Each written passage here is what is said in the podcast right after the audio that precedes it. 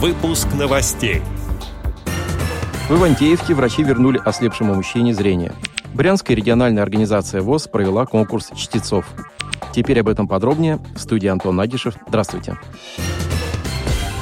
В конце марта этого года в читальном зале Брянской специальной библиотеки для слепых и слабовидящих состоялся конкурс чтецов Брянской региональной организации ВОЗ.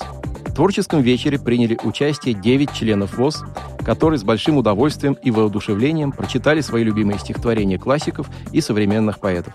В жюри конкурса вошли члены Союза писателей Наталья Шестакова и Лариса Семенищенкова и председатель Брянской региональной организации ВОЗ Александр Андреевич Сычев. У них была нелегкая задача определить победителей, так как каждый из конкурсантов был оригинален, своеобразен и нашел горячий отклик в сердцах слушателей. В этот день гости мероприятия отвлеклись от обыденной суеты и окунулись в чарующий мир поэзии.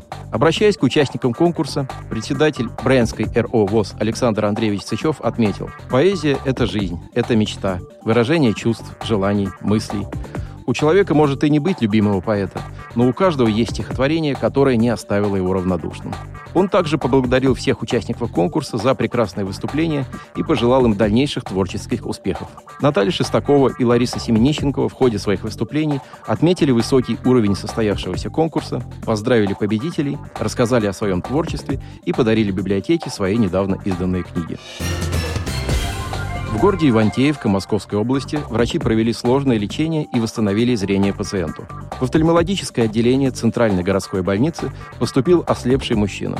При осмотре выяснилось, что зрение пропало в результате кровоизлияния в стекловидное тело глаза. Ситуация осложнялась наличием у больного сахарного диабета и гипертонической болезни.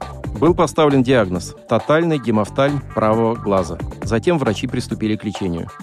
Ему было показано рассасывающее, противовоспалительное и физиотерапевтическое лечение. В результате зрение восстановилось.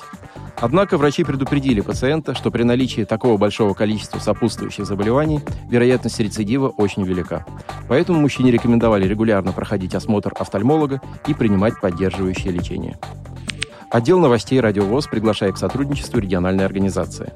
Наш адрес – новости собака радиовоз.ру. О новостях вам рассказал Антон Агишев. До встречи на Радиовоз.